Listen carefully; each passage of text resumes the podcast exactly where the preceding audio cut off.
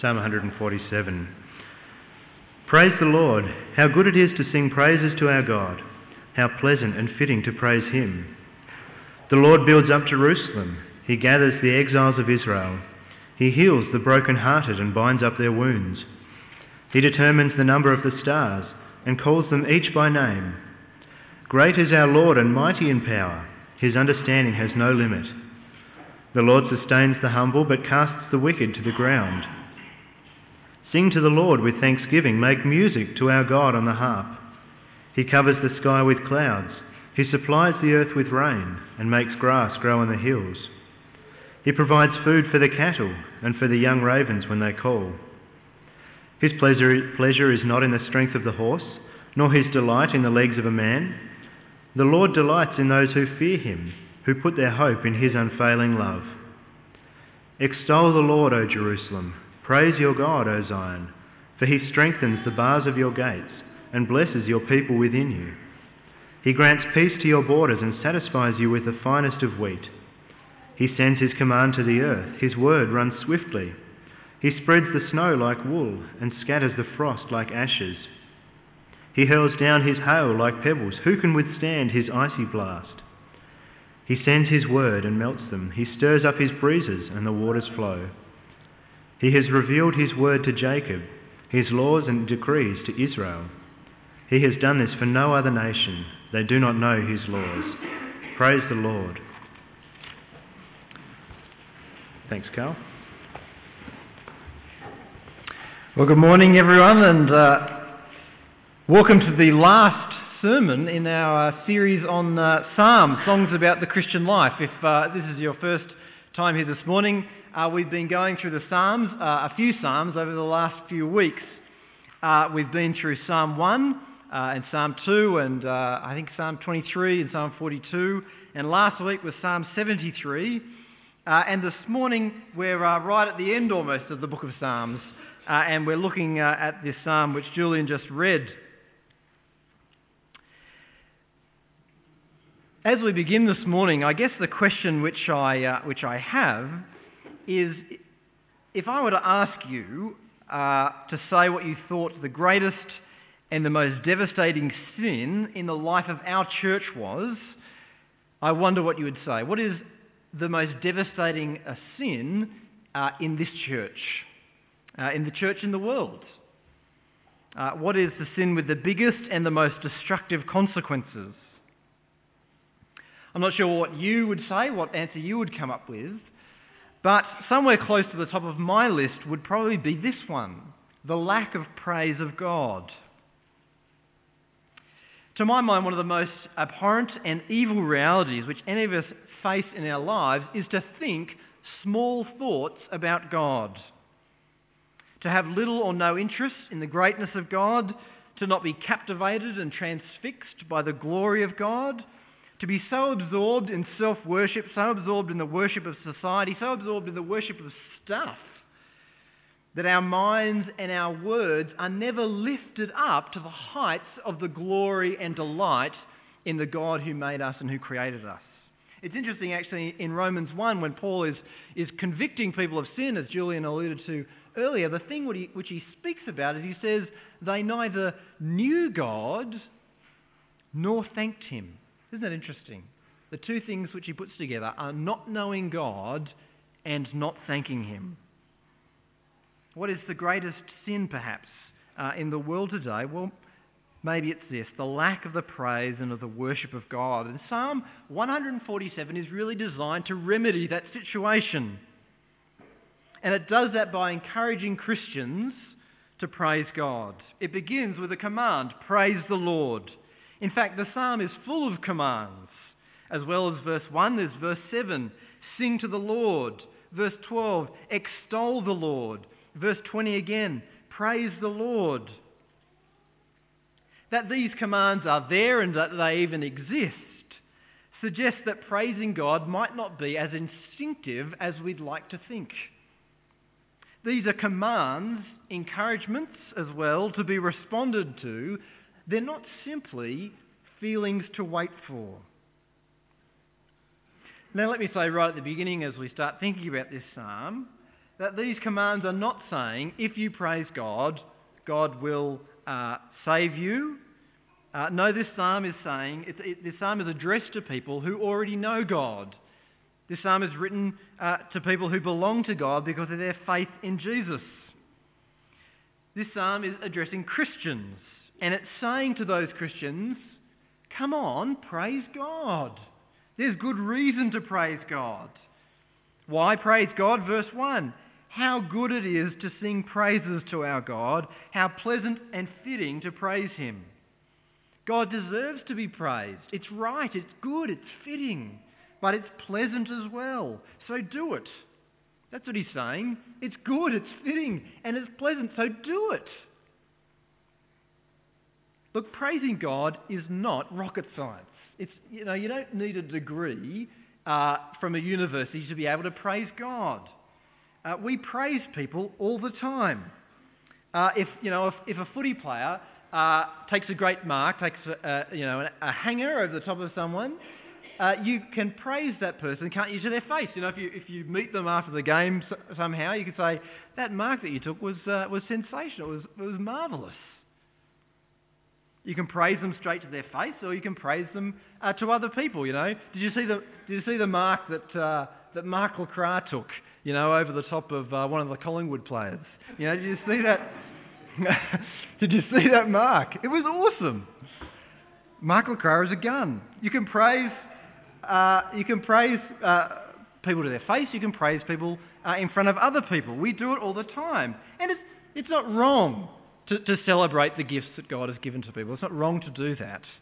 But in the same way that we praise people in a much more sub- substantial and a much more significant way, we ought to speak adoring words about God, about the God who made us and who created us and who saved us. Praising isn't some kind of weird religious thing that you do when you come to church on Sunday. It's something that you can do in any time of your life just by speaking true words about God, true loving words about God, either in prayer to God Himself or by speaking true and loving words about God to other people. The psalm encourages not only to speak words but to sing songs as well. Uh, I don't know how many of you do that. Uh, in the shower, bust out a song, uh, a, a, hymn in the, in the morning or driving along uh, the road, uh, bust out a hymn in the car. But it's a good thing to do, and psalm, this psalm encourages us to do that. One of the great dangers, I think, actually, of, of always having music playing in the background, of always having noise, is that it, it drowns out songs about God. But this psalm says, no, we should speak true words about God and sing true and loving words about God. It's amazing, isn't it, to stop and think that we need to be told to do that. It's amazing that God can have done so much for us, and yet we need parts of His Word to tell us that we need to praise Him. It just shows our natural disinterest in God. But the Psalms here starts by saying, look, praise God. It's good and it's right and it's fitting. So do it. The rest of the psalm then goes on to help us understand uh, why we should praise God or what we should praise God for. And there's four things which I want to kind of quickly work through that the psalm uh, shows us that we ought to praise God for, to kind of give us fuel, I guess. You know, if you're to go home and to start speaking words of praise about God, well, what areas can you think about uh, to do that in? The first thing which uh, about God, which the writer tells us to celebrate, is God's salvation, and that's in verses 2 to 6. Uh, verse 2, he says, The Lord builds up Jerusalem, he gathers the exiles of Israel, he heals the brokenhearted and binds up their wounds.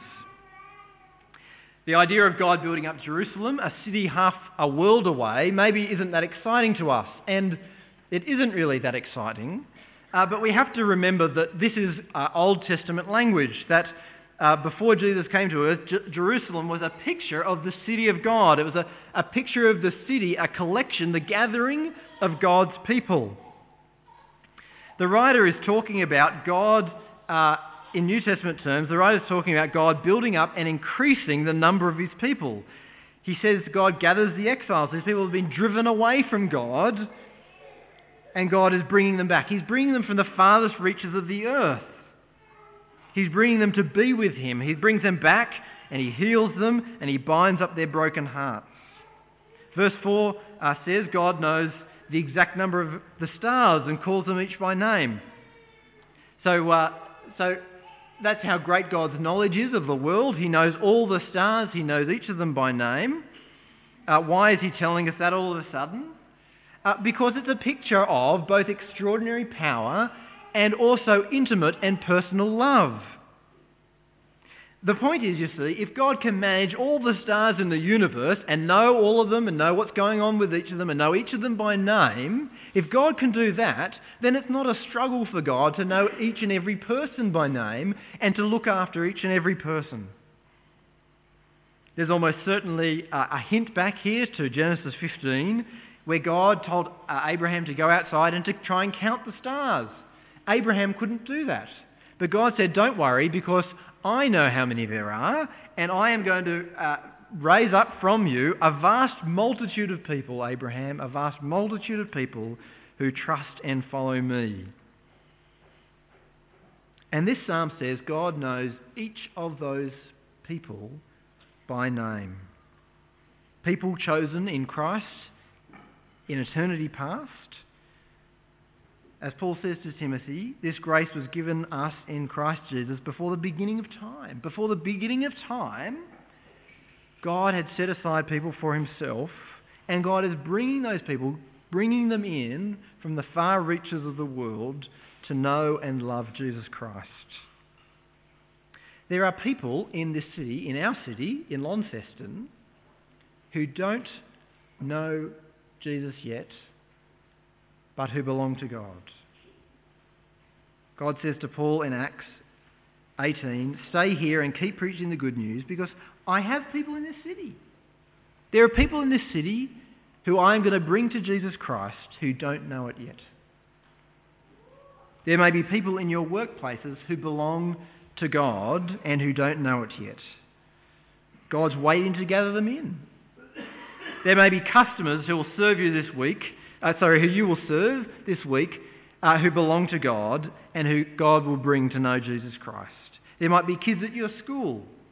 Uh, some people here work in the, in the Ashley uh, Detention Centre. There may be uh, young people in that prison who belong to God and God will bring to know Jesus Christ. Ben is busy uh, traipsing up and down Innocent Street getting to know people, sharing the love uh, of God with people, making friends with people, sharing the gospel. If there are people there in that block that God has set aside from eternity past, God will bring them to himself. God knows them and he'll bring them in. Jesus will build up his church and he'll gather his people from as far away as they are and he'll bring them to know and to love him. Isn't it wonderful that there are people in this city who are exiled from God, and as we love them and as we speak to them words of truth, Jesus is saving them and healing them. The psalm writer says, Praise God, because God saves people. It's important to grasp here, too, I think, that what he's, he's not celebrating here what God has done for him. Isn't that interesting? He's not saying, praise God because he's saved me. Obviously, the psalm writer is going to be magnificently happy about the fact that he too has been saved. But he's just happy in the very fact that God is the saving God. His joy is in the character of God, not about simply what God has done for him. If all our joy is just in what God has done for me, then that's kind of a lopsided uh, excitement, isn't it? A lopsided adoration of God. It probably means that I'm more interested actually in myself than in God and in what God is doing. But this psalm breaks open that narrow kind of myopic view of God and it encourages us to adore God and to celebrate God, not because of just what He's done for me, but because of what He's doing for people all over the world. He's saving them and bringing them to Jesus. So the first thing that the psalm celebrates is God's salvation. But the next reason that he gives to us for praising God is God's provision in verses 7 to 11. Verse 7 he says, Sing to the Lord with thanksgiving, make music to our God on the harp. Now, uh, we might not all use the harp anymore. I know uh, Jody Hill, uh, she plays the harp. And we're not kind of held ransom to, uh, to her coming and uh, plucking out a few power chords on the harp in order for us to praise God. The verse is picking up on a picture, isn't it? It's saying, it's picking up on those many ways that we can praise God. It's saying, in all the different ways that you can praise God, what's important is why. Why? Verse 8 He covers the sky with clouds. He supplies the earth with rain and makes grass grow on the hills. He provides food for the cattle and for the young ravens when they call. Why should we praise God? Because He sends rain. Because He makes things grow. Because He gives food to animals. Look at verse 9 again. He provides food for the cattle and for the young ravens when they call. I think that's an amazing picture. God listens to the call of birds who are hungry. He hears them and he feeds them. Isn't that great? What a loving Heavenly Father we have that He listens to the call of a, of a bird who's starving on the golf course, you know, over there. And God provides. That's how God looks after His creation. And that leads the writer to a, a much more important uh, point in verses 10 and 11. He says, His pleasure is not in the strength of the horse, nor his delight in the legs of a man. The Lord delights in those who fear him and who put their hope in his unfailing love. That is, access to God isn't based on our strength or our prowess or our power or anything like that. It's based on our trust in him. Like the raven, we call out to him and he helps. I've just been reading uh, this book called Status Anxiety, which is about, unsurprisingly, status anxiety. And it's not a Christian book, uh, but in it, the author talks about the rise of the meritocracy, which is a word I'd never heard of. But uh, a meritocracy is a system wherein uh, people, people's position in society is based on their merit, what they've achieved. In an aristocracy, uh, you know, people's position is based on the families that they're born into. If you're born into a rich family, you have a good reputation. If you're born into a poor family, you know, you have a low status in society. Nowadays, Western societies aspire to this idea that uh, everyone has equal opportunities, uh, and what you make of it, that sort of determines how good, how good you are. Uh, everyone can, every person can make of their lives what they want, or so the idea goes anyway. Now, for numerous reasons, that doesn't work out. You know, uh, there are complications in life, uh, and there are obstacles and hindrances and all that kind of stuff. But the downside of this kind of meritocracy idea that's risen in our societies over the last 200 years is that if you don't succeed, there's no one to blame except yourself.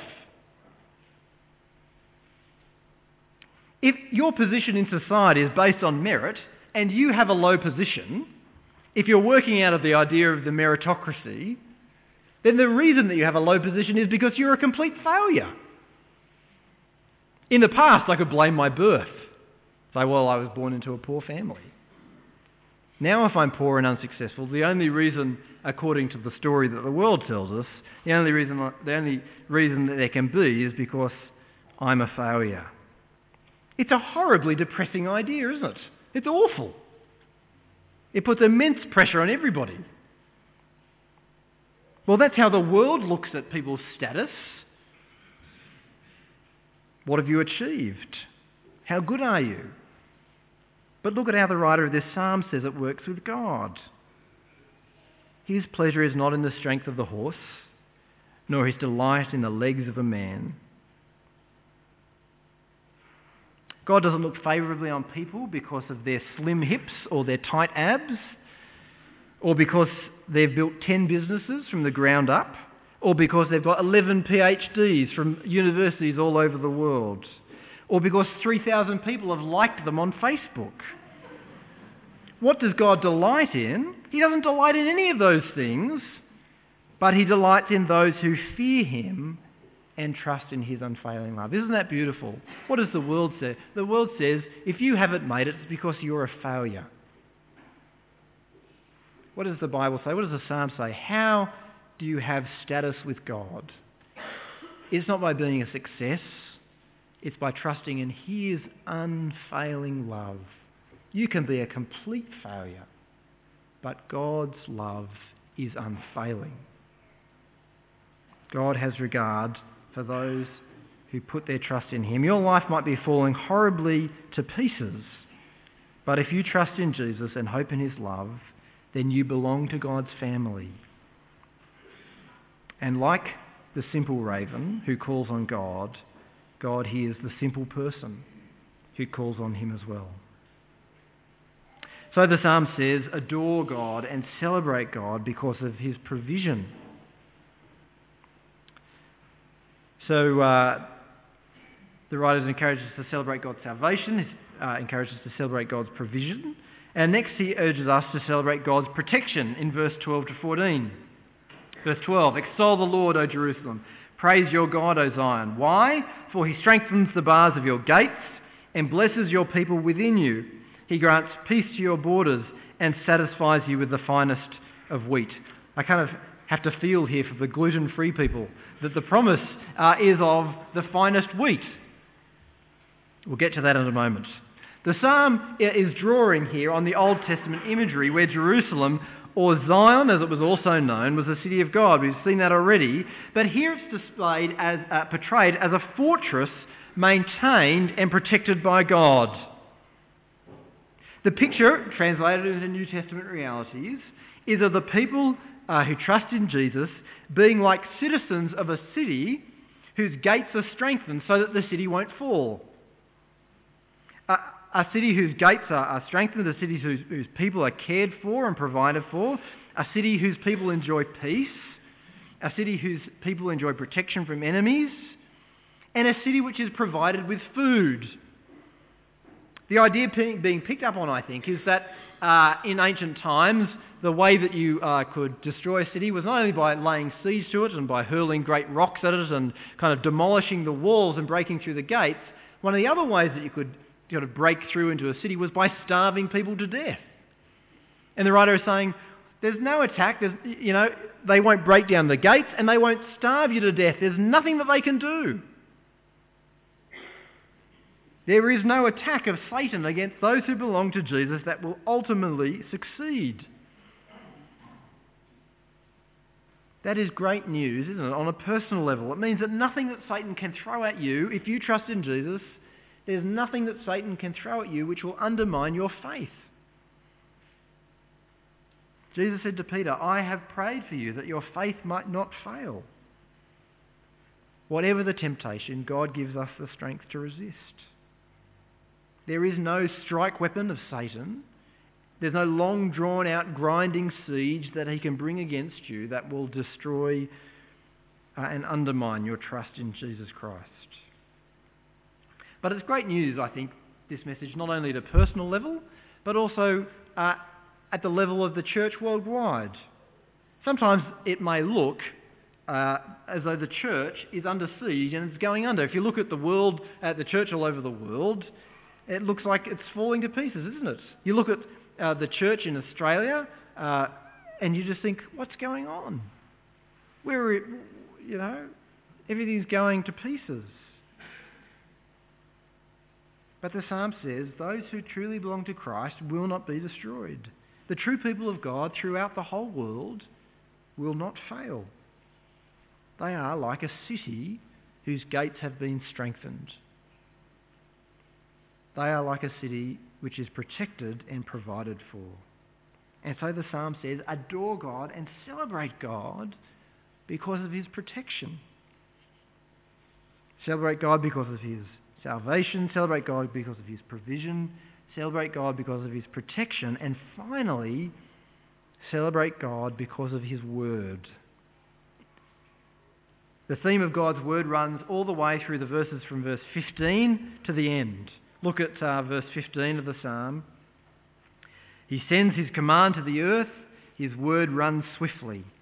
And look at what it does in verse 16. He spreads the snow like wool and scatters the frost like ashes.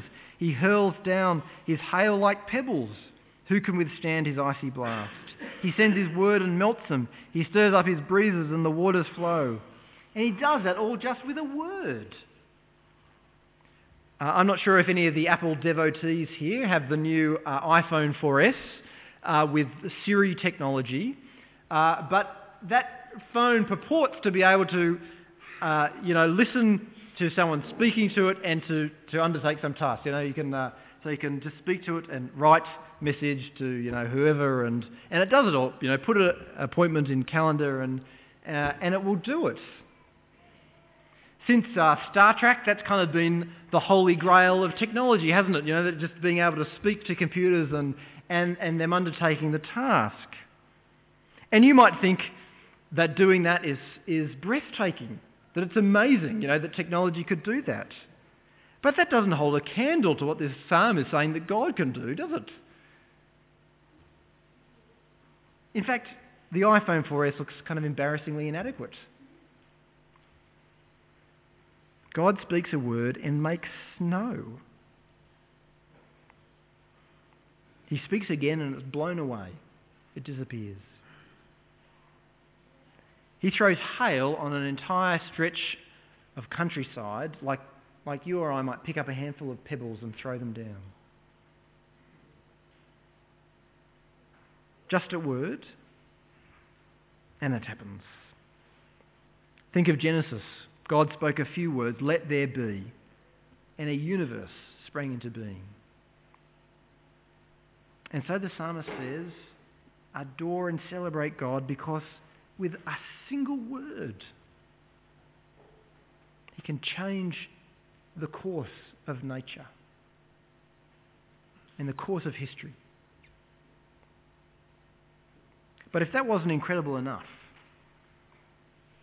that same powerful word which he spoke to creation and a world sprang into being, that same powerful word which creates and destroys, which spreads snow and melts ice, that same powerful creative word he's given to his people. He's given to us. Those words are in this book, this little book. In this book are words which can change people's lives. In this book are words which, by the power of the Holy Spirit, can generate faith and recreate people in the image of Jesus Christ. In this, uh, in this book are words which can transform immature Christians into mature Christians. They're powerful words because they're words about Jesus.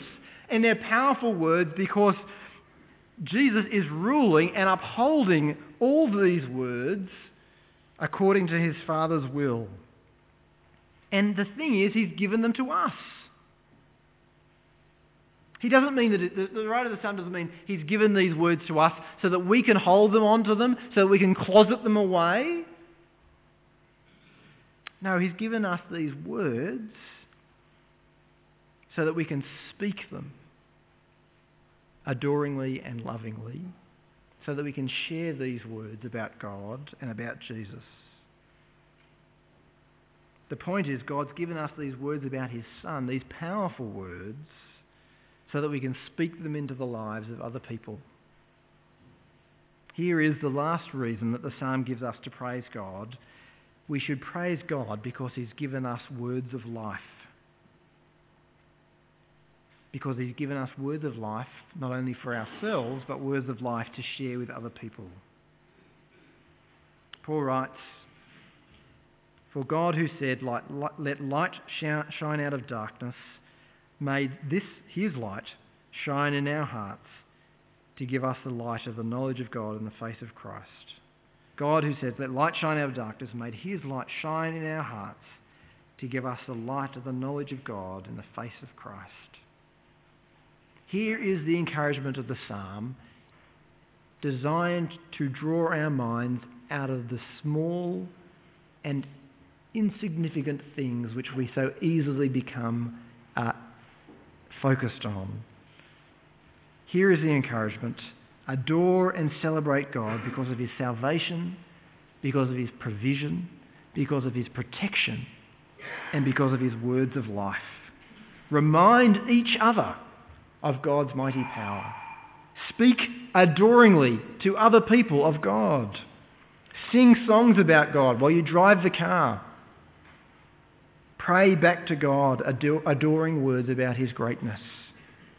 Pray back to God adoring words about his kindness and his love. This isn't a chore. It's not a new heavy burden to take up. It's not a, an obligation.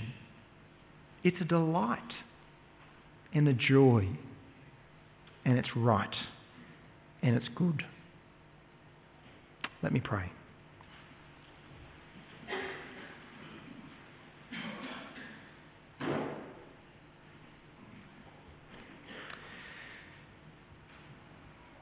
Dear Heavenly Father,